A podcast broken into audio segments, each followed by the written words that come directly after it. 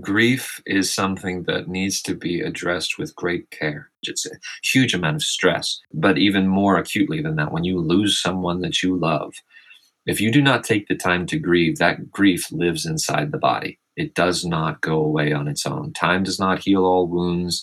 It simply lives inside the body. It gets stored, and usually unprocessed emotions get turned into disease over time. It's a lack of attention in the body that creates disease much of the time. So, the process of grieving is a process of slowing down and giving our attention to what is waiting for us to give our attention to it. Welcome to Neurons to Nirvana, a platform for creative forces that embrace the unconventional and the quest for artistry, humanity, innovation, health, and healing of the mind and soul.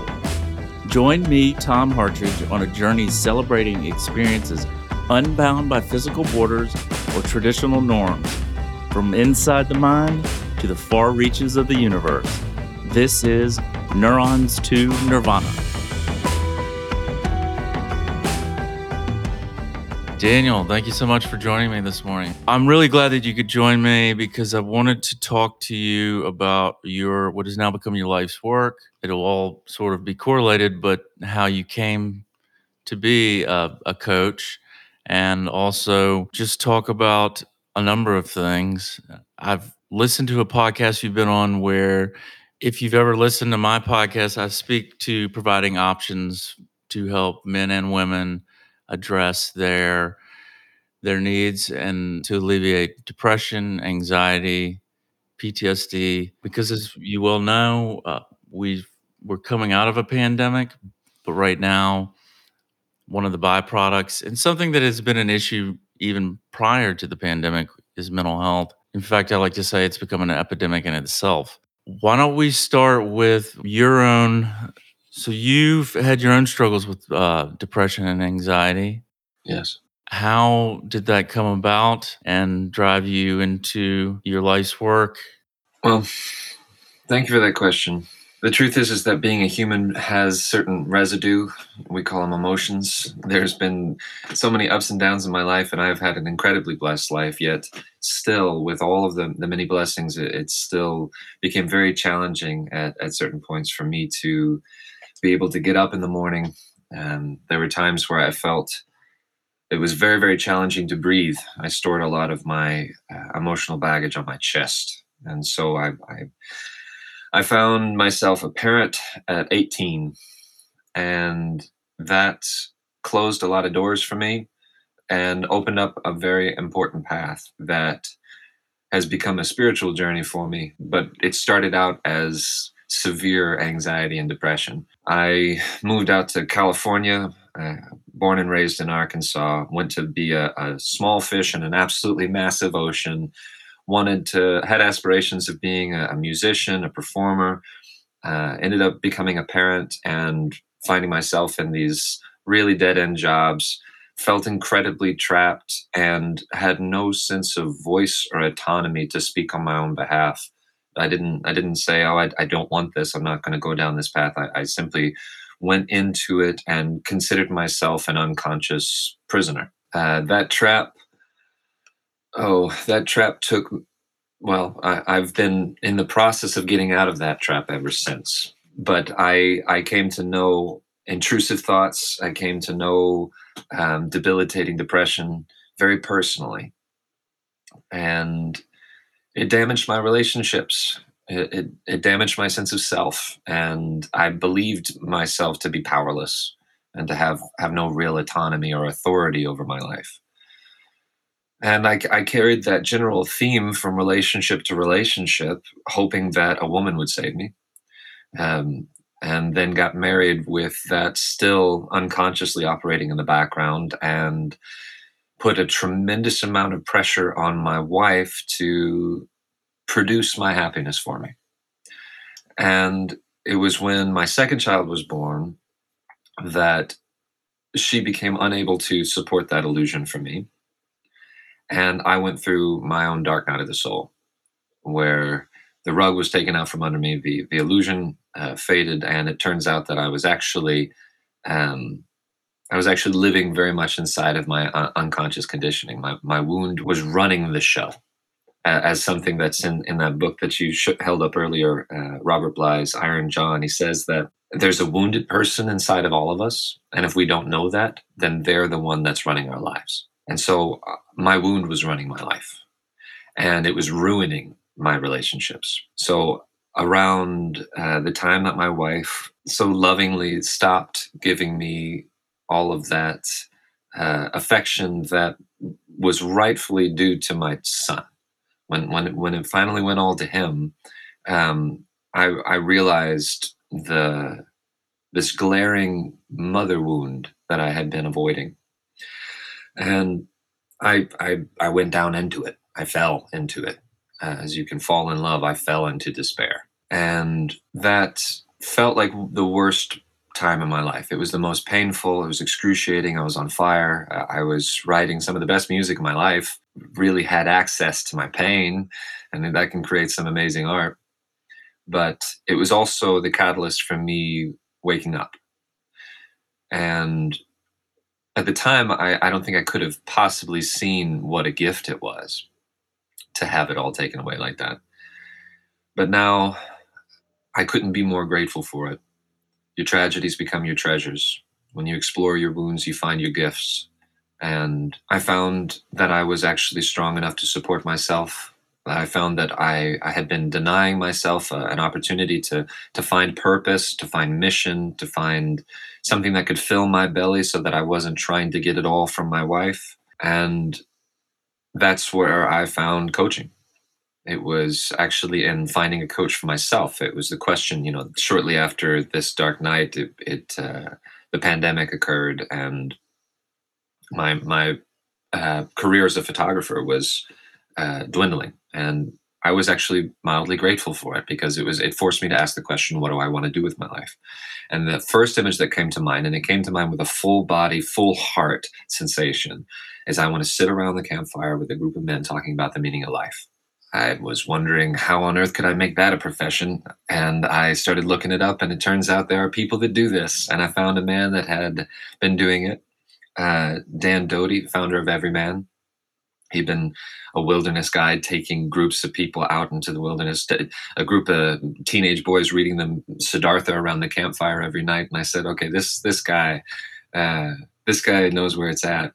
He took me under his wing like a, a big brother character, and brought me into a, a, a cohort of fathers that that really catalyzed and, and catapulted my my my crystallization in, into who I am now, um, who I who I more truly am than the person I was performing to be for my wife.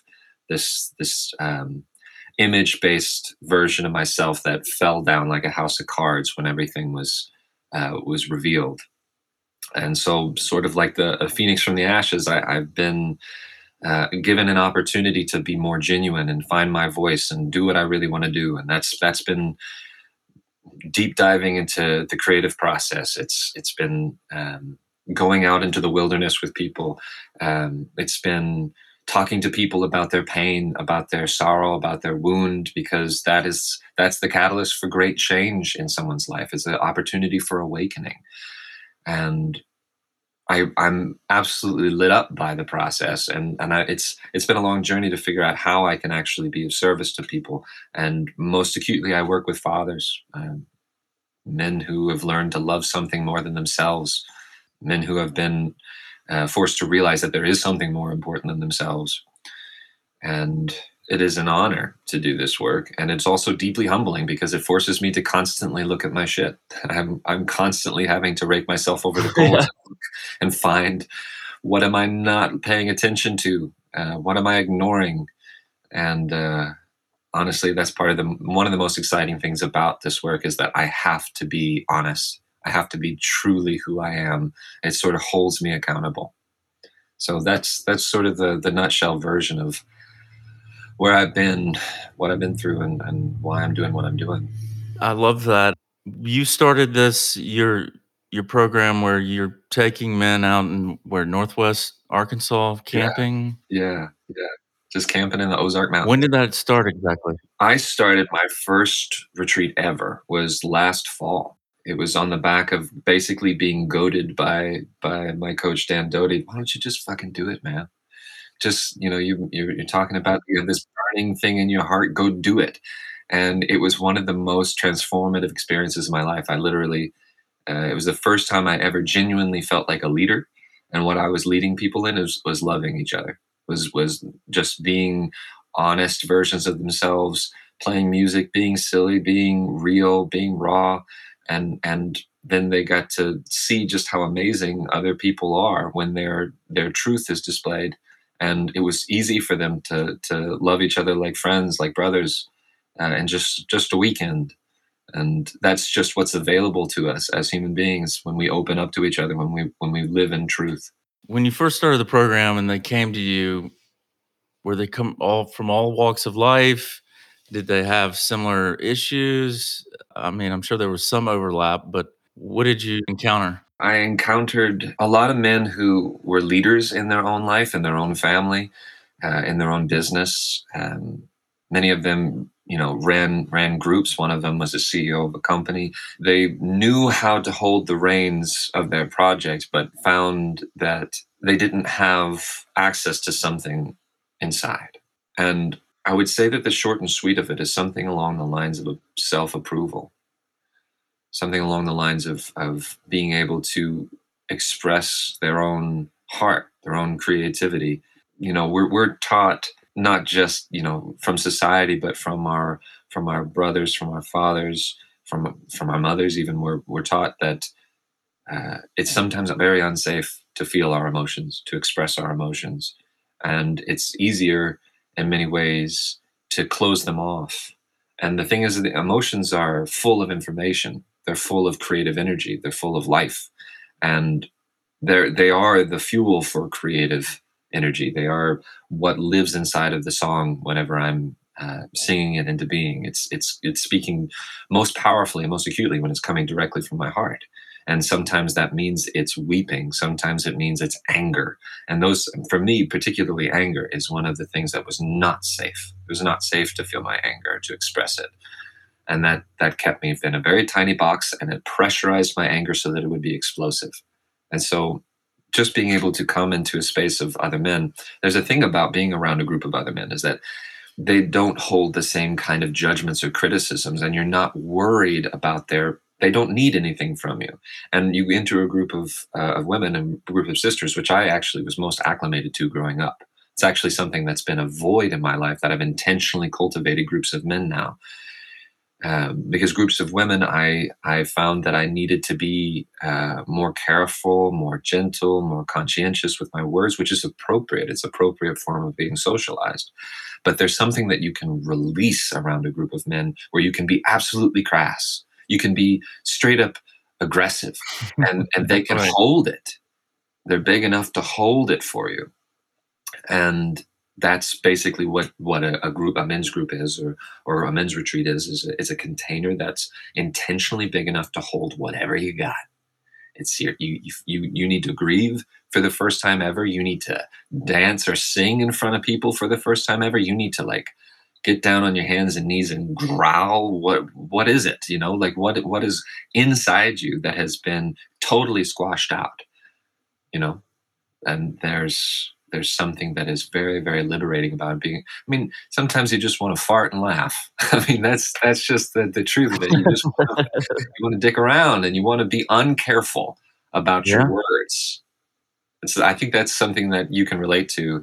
Um, both of us probably have uh, uh, had admiration and aspirations uh, of being a comedian. Like the something about when dave chappelle gets up there and tells the truth it it sounds so awful and painful to the ears, but at the same time, you're like, thank God somebody said that crazy thing that's going on inside my head.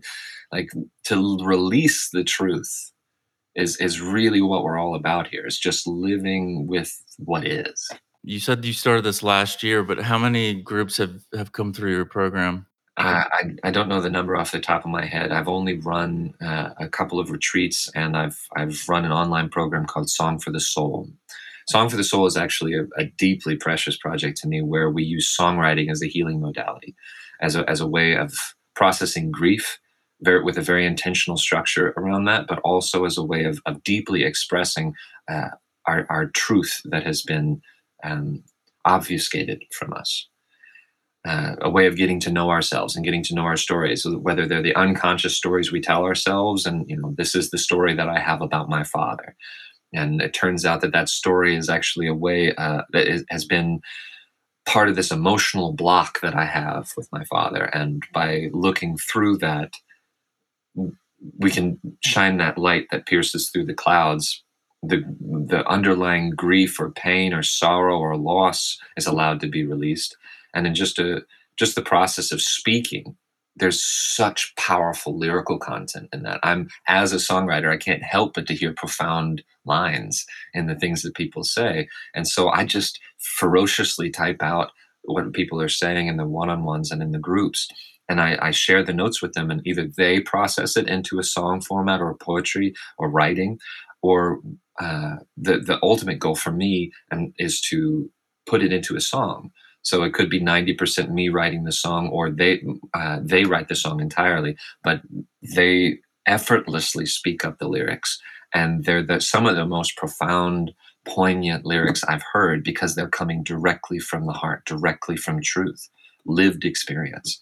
And this is this is people that have never written songs before. And then we write these things, and I, I got this beautiful experience of it was an online program, but several of the people were actually people that I knew locally.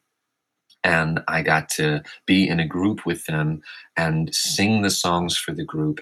And tears were shed and, and the moment was genuinely felt. And it was it was like this living, breathing gift uh, that that was born of of us coming together to do this intentional work. And I remember the, one of the most powerful stories when I first asked her if she wanted to do the program. Her whole body said no, but she said yes in spite of that because something was telling her, something was calling her to the project. And the result of it was an incredibly powerful song, an incredibly affirming um, breakthrough that that proved that it was the right place, right time. And when we we had the opportunity to get together and sing it in a group. And there was a group of probably about 20 of us in the room, and there was not a dry eye in the in the room. It was everybody felt the truth and the power of the song, um, which to me I consider a process of healing, and that that is why uh, "Song for the Soul" exists. Is because for many many a lonely night, I was writing songs that were speaking on behalf of my heart. Many songs I, I sung only once out of out of just pure inspiration, and I wept as I sang them, and then I never sang them again. I did not. They they they served their purpose, and but here in this container we get to create songs that have a, a, lasting effect where they get to listen to them over and over again and, and process their wound and, and share them and it turns they have this universality about them because they they they speak on behalf of truth and a lot of these men that come to see you, they're they have no background in writing songs whatsoever. Correct. I work with seasoned artists and people that have never picked up an instrument before. And I always say music is has been my medicine over the years. And so that's another thing that drew me to you is the fact that you're using music and songwriting to help heal these men who are seeking to fill a void that that's been lacking in their lives. The people that come to see you, whether or you know coaching one on one or in the group, are they dealing with divorce, loss of family members? What what type of I mean, what are you encountering? Yes, I mean everything that runs the gamut of human experience. There's there's divorce.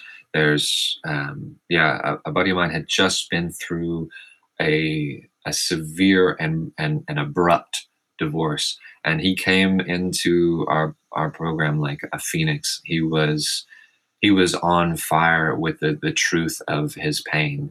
And it was so impactful for the rest of us. I mean i was i was just deeply grateful he was there. He was reluctant to come because he was in so much pain. He's like man i'm just going to be a blubbering mess. And i was like no you don't understand. What you bring to the group is an offering. It is a gift for all of us because it's permission to feel fully down. You basically, he basically took us so much deeper and so much faster because of where he was in his life. And so it's not just that he got to be surrounded by a group of men that got to hold him and support, but he his pain actually served as a gift to us to to fully experience our own our own pain to fully experience um, the the the the rawness of the moment together because it, there will never be another moment like this. This was sort of offered us this preciousness but it also gave a great opportunity for healing. And since that he and i have been in, in regular contact and i've gotten to watch as he's walked the very painful process of grieving and and reintegrating himself. Uh, and I, yeah, he, he is a deep affirmation for me the importance of this kind of work not just on the on the coaching element, but just on the basic human element of being in, in relationship with each other. We need this. I mean, it, it's it's the deepest medicine we have. Absolutely. And you've mentioned anger. What are the tools that you teach the men that come to see you how they can process their anger, whether it's from grief or depression, loss of employment, divorce? Do you have a formulated system or do you just address it depending on if it's one-on-one? So the, it, it is very dedicated to what that person is going through and what the source of their anger is. So uh, it, it begins with the process of, of finding out what the roots are. So i would look at it like this. There's there's one there's the daily patterns of your life. Say you are a father and you're dealing with regular anger towards your children. It's addressing the patterns that are something that you can anticipate every time it's bedtime, every time I try to get them to do something, every time it's a transition, looking at those patterns and knowing how to anticipate what's coming so that you can prepare your mind, body, and soul for what's about to happen and hold space for your own anger. Then there's the level of the deep roots, the the returning to the childhood home, getting back to what environment were you brought up in that trained your nervous system to respond with anger? What who was angry in your life? Uh, who told you that anger was inappropriate? Where was it squashed? What are the patterns that have been there since the beginning? Those are the those are the processes that are seemingly intellectual, but what they do is they bring you back to a place of, of somatic healing, of somatic awareness, of, of body and flesh. When you are experiencing emotions, it's in your body it's uh, it's it's maybe triggered by a thought and maybe triggered by a circumstance, but it's it's it's basically going to fully encompass your your body and knowing where the emotions occur in the body is one of the first steps. You you look and you and you put your attention back here.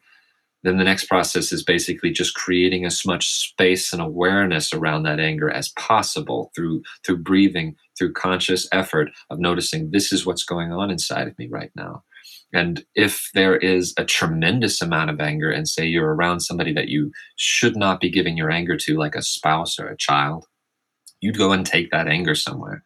You go and transmute it into something. For for some, it's it's it's worth a quick release of punching a punching bag, screaming into a pillow, putting your head underwater and screaming, uh, going for a run. It's it's also incredibly useful to realize that that anger is a powerful ally. It's a tool. It is a it is trying to tell you something that something needs to change in your life. So if you look at it through that lens of this is information, the anger then becomes a protector rather than a monster. For me, it was a rage monster. It was something that I never wanted to give the light of day, so I squashed it and repressed it and only ever made it worse. So by reframing it as something as like asking the question, what are you trying to tell me? What what is what is it that is hurting me or what boundary is being crossed? This reframe offers me the opportunity to to really view anger as as as a valuable ally in the process of getting my life in alignment with what is most true for me and then that anger you know a, a great phrase is uh, frustration is the fuel for change if you use that frustration as a source of fuel, you can transmute it into meaningful work.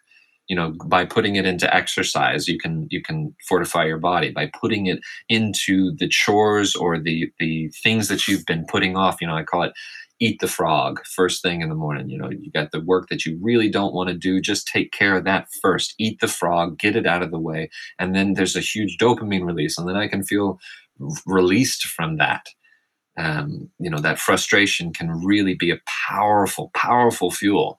So that that is one of the most empower, empowering things that that can be done is to reframe the anger as something that is a, a a burden to being something that is a powerful tool. Yeah.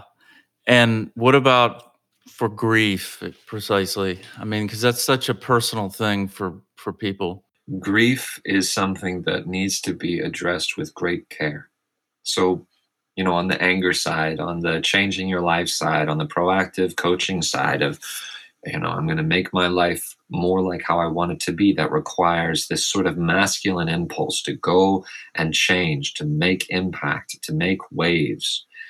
Grieving is on the other side of that coin of there is something that is living inside of you. And anytime that you've faced a loss or a, a, major change in your life. I mean, the, the change of a job, the change of a, of a relationship, of, of moving a house, of moving towns, those things are, are huge events for the body, for, for the, the human animal to adjust to all of that change. It's a huge amount of stress.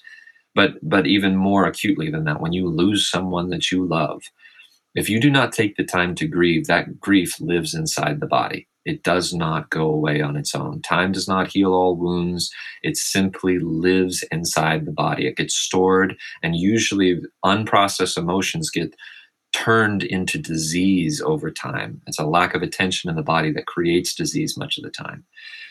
So, the process of grieving is a process of slowing down and giving our attention to what is waiting for us to give our attention to it. It's always there waiting for us when I spoke that story of my friend who did Song for the Soul, she did not want to do it. She was very uh, viscerally that the, the, all the things that had kept her from looking at the wound, from from processing that loss of her father and her relationship with her father that le- was long before he actually passed. There was a loss between them. It had closed up. It had codified. It had it had created a shield around her heart, preventing access to being able to love him, also preventing access for her to be able to grieve. And there's not much in our society or in our culture that offers us the time or gives us the, uh, the, the capacity or even acknowledges that it's something that we need to do to, to slow down, to look into our wounds, to release the stored grief, sadness, pain. And there are many cultures that have seen grief as a superpower. This is something that we can do consciously as human beings. But there's something that I learned that is incredibly poignant, and it is actually one of the catalysts for Song for the Soul from the book, The Grief Recovery Handbook, by the from the Grief Institute, that says we require a witness for grieving. There, you can cry on your own, and you can you can do that with with some uh, success, or, and by success I mean some release of the grief, but it will not be fully healed until you have a witness. So there is there's deep power in having a one-on-one witness relationship, and then there is even greater power of having a group witness you to be seen by that many perspectives, that many angles, and to be held in your truth. It literally allows all of it to come out. And then the, the conscious attention being given to you by other people, it heals the wound. You think of when there's a, uh, a wound on the battlefield and they put a hot iron to it and, the, and it stops the bleeding. There, by being attended to by another, by releasing all of that, the, the, the wound gets healed, the bleeding gets stopped by having our attention placed on it. So there is most certainly a, a process, a, a simple step by step process for going back and looking at it. And that's laid out by the, the Grief Recovery Handbook. I highly recommend it to anyone who has lost anyone, which is virtually every one of us. So uh, that that is what we do in Song for the Soul together. And by going through that process, we happen upon great um, emotional truths that then we we crystallize into song form. It's basically just trying to to capture the the story or the the essence of of this loss and this this moment of healing in this beautiful gem that you get to sing to yourself. It's liberating also to be able to express yourself with people who are welcoming it, it with open arms. Yes. Yes. And and extremely it's a release.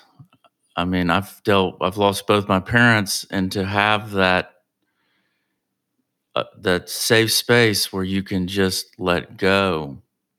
It's Yeah. it's life changing. It can sort of redirect and give you, you know, when you're in a sense of grief, it can be so overwhelming. But if you have that that type of safe space or where you feel comfortable, it can recalibrate your compass. Absolutely. I mean, it's just like being reminded that you're not alone. Yeah. It's being reminded all the way down. and and there are so many people who are out there suffering men and women who don't have that space and Yeah. why do you think anger there's i mean it's clearly becoming more and more evident that men in particular they're they're not being able to express themselves and and show their anger or their their sadness. What in society has caused that, you think, currently? Oh man, uh, chicken or the egg. There's there is so there are so many elements working against us being integrated men. And I could point my finger at countless things, but the most important principle in my life is relationship. Prioritizing relationship and the elements that pull us away from relationship you know in iron john he makes a case for how the industrial revolution pulled men out of their family units off of their farms and put them into uh, a factory where they were separate from their sons where their sons were not able to receive their father's teaching. Instead all they got was their temperament when they came home so the, the father comes home and he is angry and he is dis, disconnected from his purpose. And this is what his world is telling him is the right thing to do as a provider. And then his, his son it receives that from his body. The and Iron Johnny talks about the the father father as as a substance being transferred from body to body so when you work alongside your father, you get to see how he moves, how he holds himself, how he responds to the moment. And your body just unconsciously picks that up. That's a beautiful thing that we can do as a human creature. It does not require our intellect. And if it did require our intellect, it would just interfere. It's just received directly from body to body. And if we don't have that kind of contact and interaction with our fathers, we're not going to know what it's like to be fully integrated within the masculine. You know, I, I think about how a, a fatherless home is so many more times likely to create a criminal. Reason for that being, and when the boy does not get to see how the father lives within the family by the time he becomes a man by the time he becomes to have these these impulses to to be a, to be aggressive to assert himself to find his autonomy to find his voice all that that volatility all that stuff that's being stirred up inside his spirit and body doesn't have any example of how to stay integrated within the family, how to interact with the feminine, how to be in relationship with the mother and the gentleness required for raising children. So it's natural that they would go and be catapulted into looking for the strength that they can find in brotherhood, but finding it amongst other lost men, other lost children, un- uninitiated men. And part of initiation is not just to go and find yourself as the warrior who can kill. That is a part of initiation, it's a step along the journey. But the, the ultimate return is learning how to be the wise king. The wise king had to learn to be in relationship with the mother and the children because the purpose of the kingdom is for the children if the purpose of the kingdom is not for the children, if it's for the warrior's purpose, if the warrior is placed above the king, then it is for destruction. It is for possession. It is for the masculine impulse, you know, the worst examples of the patriarchy, the stuff they call toxic masculinity. But the thing is, is there is a positive warrior. There is a masculine warrior that is lost in the sands of time, and we do not have access to it in our cultural psyche but it is something that is deeply, deeply needed and alive in the roots of being an individual man. And he finds it in brotherhood, brothers of, of other men who are dedicated to the simple principle that life is worth protecting. And that is that is alive and well in men that I see today that are dedicated to their families, that are dedicated to their children. But what's happening is that they have the feminine view of the masculine, which is external because they did not have their father around to live inside the embodied masculine. They saw the mother's view of it, which is disassociated, disconnected. And if they're not integrated, that's not fully in, in, engulfed in love. So they do not have love for their own masculine. They live and perpetuate the same talking points of toxic masculinity. Men are pigs. I've said the same stuff, man. I've believed the same stuff, and it, pre- it prevented me from being able to fully love and accept myself, to accept the wild man within myself, the one who wants to burp and fart and growl and punch and and and take what's mine and and say no you know the sacred no. That that is my right as an individual that is born out of being alive in the first place. And that is being squashed in men. And so you find you either find uh, an, an, an, entirely effeminate man who is not integrated with his own masculinity, who doesn't even see that masculinity is something to be proud of, or you find a man who's in complete rebellion, who is who says hell to the world, hell to the feminine, hell to the, the culture that has never supported me or given me love. And he goes and becomes a destructive element, an agent of chaos. And we, we, we're stuck with those two uh, weak dichotomies. It's those are two halves of an unintegrated man. When you bring them together with the full capacity of the warrior who can say no, and also at the same swing say yes to life, you you have. Uh, we have a great opportunity to reconnect to the positive masculine, to the positive warrior, and put them in alignment with the king. Because in mythological terms, the king serves God the warrior serves the king, the king serves God, and God is life. God is love. God is children. God is saying yes today to, to more life, to more trees, to more animals, to more fruit of our labor, to more of all of this laboring for life. Otherwise, you just end up with the nihilism that we see destroying our schools, shooting up our schools, putting fear into the hearts of every single parent. That is that is the corrosive. Uh, entropy that is that is tearing apart our society. And i see it as the heart of it all is that men need to be together and men need to connect with their children with their wives and they need to stay in the home and stay in the family as as best they can at whatever cost they can. Even if that means divorce but staying in love with each other staying in right relationship with each other because our children need to see what an integrated man is and there's we have to, as Rumi says, if you're starving, become bread. We have to become bread, man. Right. we have to become it ourselves. Yeah, absolutely. And to your point about the wild man, I know you don't do this within your group, but I, I know you have experience with psychedelics. Were you able to encounter the quote unquote wild man that that uh, Robert Bly speaks of in Iron John and that you're referring to? Did that did psychedelics open up a new realm where you could feel that that sense of that huge void there? Psychedelics were a game changer. I've uh, mainly only worked with psilocybin mushrooms, and I have done both heroic doses and microdosing the last heroic dose I did, it may be the last I ever do, because when I came back, I I had all I could ever need. It fundamentally opened me up in a way that I have not been open since I was a child. I was unaware of how I had been closed off and restricted from myself. And it opened me up in, in, in every power center of the body. I purged and purged and opened to the energy to for new refreshing energy to come into that place. And when I came back, man, the preacher was alive in me.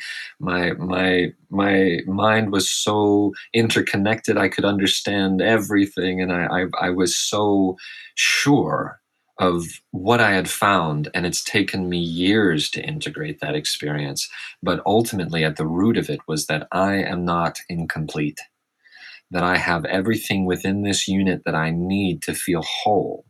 And when I came home to my family and to my children, I was what I consider myself to be the king. I felt kingly and I felt generous and I felt in service to them and I felt deeply, deeply in love.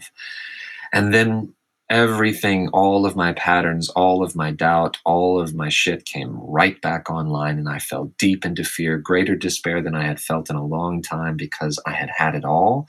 And then it was taken away by just being alive, by falling asleep and waking up again, who I was before. And it became the great work of my life to get back to that place within myself where I could trust who I was, where I could trust that the universe had my back, that I was complete. And so, yeah, to say the least, psychedelics, they, they changed the game for me. And they made me a believer on a deep spiritual level, on a on a on a very simple pragmatic biological level it just showed me that i needed to be inside my body I had been regularly, I mean, it, it, it made me aware of the energy in my body. Let me put it that way. The energy is so profoundly important. So there's an energetic exchange in everything that we do. We go to exercise, we go to interact with the person, we go to make food. It's an it's an exchange of energy. I give this, I get this. And typically, what's happening is we have a scarcity mindset in our heads that tells us we're not getting enough. We have to constantly conjure new stuff. But there is a message from the universe constantly trying to get through to us saying that if you just relax, you will have everything that you need. And so it has been the the main focus of my work to to come to understand these energies inside my body when i go and try to get love from my wife. You see, that's the trying to get love. It's it's a backhanded giving. I'm trying. I'm grasping as I'm as I'm as I'm pretending to hold out my hand with love. And what's happening there is that I'm already living inside of my scarcity. I'm already certain that I don't have enough, which makes it so. I, I became abundantly aware of how we create the worlds we live in. If I am afraid that you don't like me, you're not going to like me because I'm living in fear. I'm projecting the worst version of myself, the fear based version of myself, and I'm making it true. If I do not care if you like me, if I'm certain that I like myself, you're going to like me. The Tao Te Ching says when you accept yourself, the whole world accepts you. It's an inevitability that when we learn to accept ourselves, things start to flow because we're not restricting the flow of energy that gives us the creative, generative energy that makes us mag- uh, magnetic, makes us uh, drawn to people, and people drawn to us. So when I am living in love, even when my wife is just so pissed with me, if I stay in love and, and know that I am worthy of love, even though she's angry with me, if I stay aware, literally, it's about my awareness. If I keep my attention on my heart, on my breathing, on my solar plexus that used to tighten up all the time, if I keep myself relaxed and open, aware of what's going on inside of me, and aware of her at the same time, that split attention inward and outward at the same time, that's the awareness of the energy I'm talking about. When I am in that place of love of myself, it is inevitable. It is it is indomitable. She will open up. She will relax. She will she will see and feel my love coming from a true place. And because i'm relaxed and because i accept myself i can accept the truth that her anger or her fear is expressing to me. She feels fear because i have not been connected lately. She feels anger because i have not been paying attention to her now that i am paying attention to her and accepting instead of getting defensive again the defensiveness if we pay attention in the body it's a closed heart it's a shallow breath it's a tense shoulder it's a it's a it's a scowl instead of a smile that's going to be what I get. The defensiveness is what I get. But if I stay open and accepting of myself and I hear she feels unattended to, well, here's my opportunity. That's the nature of the here and now. Like uh, the Eckhart Tolle's The Power of Now, is that if I'm living in defensiveness, I'm trying to defend some shit I did in the past that moment is dead and gone. I can't change it no matter how sharp my argument. And if I argue sharper than ever, if I am absolutely right in how I was I was doing the right thing, all I did is cut her to pieces. That's not that's not connection, that's division. That's more and more separateness, more and more fear and smallness, smaller and smaller pieces. So what I want is to be one with her. I want to be one with myself and one with her. And so when I am one with myself and I'm indomitably loving, she opens up. It pierces through her dark cloud. I can be I can give her what she's been asking for instead of defending the past. I can live in the present and say, here it is. Here is the love. Here is the attention that you're asking for. And then I create the world of love that I want. That's what psychedelics taught me. Was there a specific moment during your heroic dose that helped you realize that there is an interconnectedness in the world and that you could give you the ability to communicate with your wife and others more effectively absolutely i mean it was sort of the whole the whole story of it so it was a nighttime and i i was tired and i did it anyway and i could tell that there was something in me like I, I came with great intention I really wanted to understand unity. I wanted to understand this idea of unity between masculine and feminine. And that's my psychological uh, or philosophical pursuit in the endeavor. But I had also come to it with this underlying psychedelics are fun. This is going right. to be fun. this, and uh, I immediately, as soon as it set in, that got brought to the surface. And I had this deep, deep sensation that I had come before God and I hadn't prepared my question. I was I was an unworthy, uh, an un just an unworthy person, and I felt so much fear and despair, and I I was having many infinities collapsing on each other. I couldn't tell time, and I could tell I had just started, and I knew this was going to go on and on forever, and I was going to be trapped in the worst trip ever. And I went to the moon, and I tried to ask her to help me, like ground me, and she was just like, "No, dude, you're on your own." so I'm just like looking for a bed uh, I'm looking for comfort. I go to my friend, he's there, but he's like in his own world. I'm like, you're not the, right. the one for me.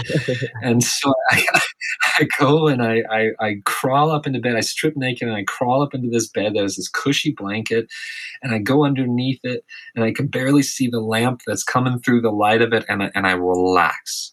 I relax deeply within my body and I'm crying and snotting all over myself. It's, it's literally like being inside the womb. And my mind is just rushing with all the images that I have been consuming lately. And you know, I missed an important part when I was lost and I was looking for a com- when I was looking for a safe place. You know what I heard? I heard my wife's voice saying, "Go take care of your body." Oh, nice. That's great. Saying it like you idiot. you you dumb person that I love. Go take care of your body because that is what she has taught me. And I have this latent fear that I can't be alone because I don't know how to take care of myself. Anytime I'm allowed to just be by myself, I, I pleasure indulge to the point of sickness. And I I don't trust being alone. I need someone to take care of me. My wife taught me how to take care of my body, how to eat right, how to go to bed on time, how to have basic rhythms, how to pull away from the group when I actually need to pull away and recharge my energy. So my wife's voice told me to go get go take care of my body and I went into bed and I and I deeply deeply fell into the hands of God is the way a spiritual person would put it is I I got swept up in the current of consciousness. I could feel into my body. I was I, I, curled into every finger and toe, and the and the deep sensation, the the words that kept repeating over and over and over were "Thank you, thank you, thank you. It was the most profound gratitude I've ever experienced. And it was being ripped apart that I was grateful for. It was being disintegrated. It was a complete and total loss of who am I? Where am I? What the hell is all of this? But it was just a, sense of profound images that had so much meaning inside of them. It was the beginning and the ending all in one. I could sense eternity And in that, I felt, I felt inside my body unbelievable joy. And it was through gratitude. It was through being humbled to, to totally scatter any sense that I have any control at all. I don't. I don't have a fucking clue what I'm doing, man. I don't know what's next. I can't control other people. You know, I talk a lot about creating worlds and I and it sounds like I'm maybe being manipulative here, but it only comes from being in alignment with what's true. When I am truly in alignment with loving myself, can I bring love out in other people? It cannot be manipulative. It cannot be a judgmental, small minded thing. It has to come from utter surrender to the truth that that true open-hearted place of self-acceptance is what brings that out in other people and that's what i found and that's what that's what i felt i mean again it's it's uh, it's sort of like tapping into the great silent spirit it doesn't come through in a clear set of words that you can then go put on a bumper sticker and save the world. It comes from a feeling of knowing yourself. And there is that can only be you that experiences that. You can't give it to anyone else. That was actually part of the loneliness that i felt when i fell back into my doubt and scarcity so i couldn't give it to anybody else. But here i am alive with it now. I mean it, it comes through when i speak. I feel it in my bones to to know myself to be alive with spirit to know that we are alive and tapped into an infinite eternal thing i mean i, I know it more certainly than than i know anything else that psychedelic experience where I, it really taught me a lot about my ego.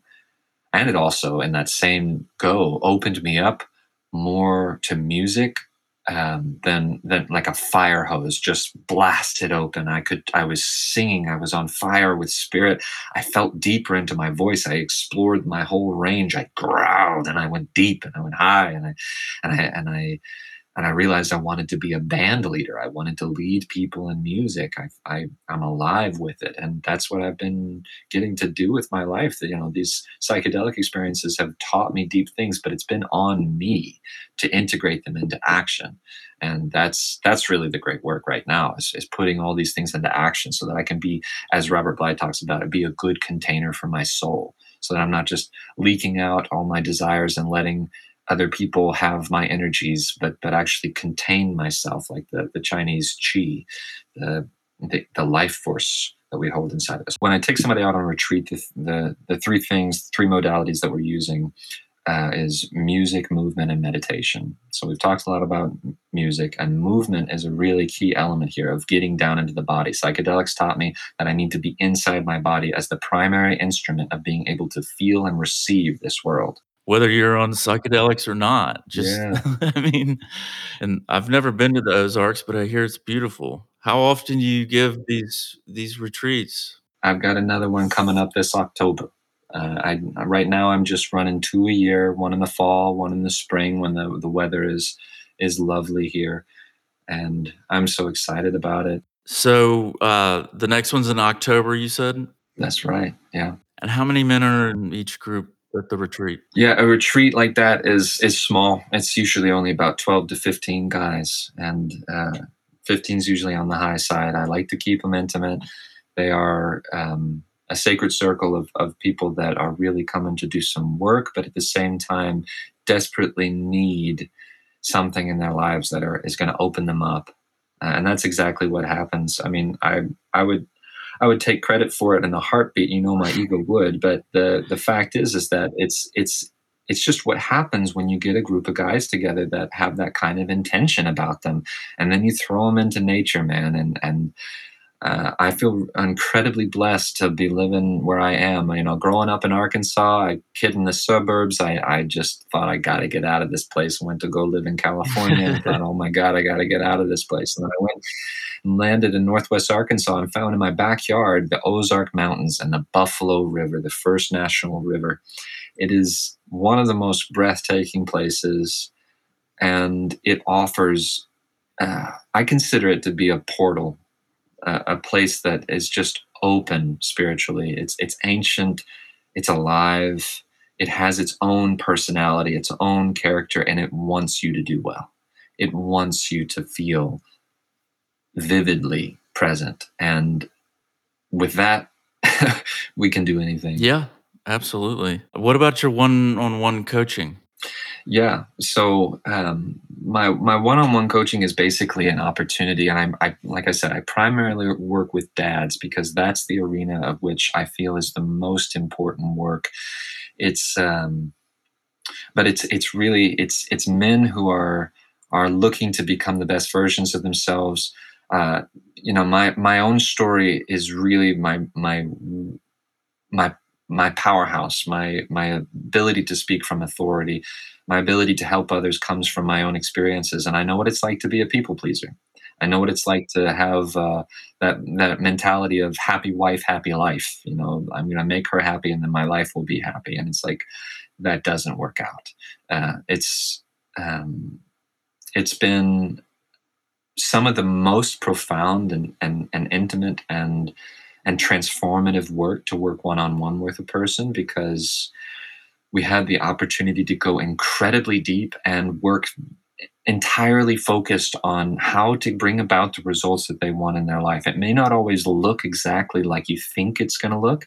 It may take turns that are unexpected, but the point is is to get in alignment with truth so that we can relax in our bodies so that we can heal ourselves from our grief, from our from our the chains of self-limiting beliefs and so that we can expand into who it is that we truly are. It's not just trying to become, you know, the idea of self-actualization still feels like I'm going to dream up this ideal version of myself and I'm going to force it into being. It's not that at all. It is a peeling away of the layers. It is peeling back all those ideas that say you're not all right as you are. And those ideas that say that are typically the things that are causing all of the problems in your life. So one-on-one coaching is is can be really really groundbreaking yeah that's that's something that i offer to to those that are a good fit to those that i feel like i can genuinely help i think that there are so many men out there that are suffering. Yes. Who need to be able to feel safe and open up to someone, a group of men, and know that it's okay and to embrace it. And I appreciate what you're doing. Thank you so much. I appreciate you having me on. It's been, uh, I'm really glad we made this work. It's, it's been really, it's been enlivening yeah, I can't wait to share this with the audience, and I'll circle back with you and let you know how what I think of the book. Excellent, please. I want to hear it. Maybe we'll do another one when you've read it. Yeah.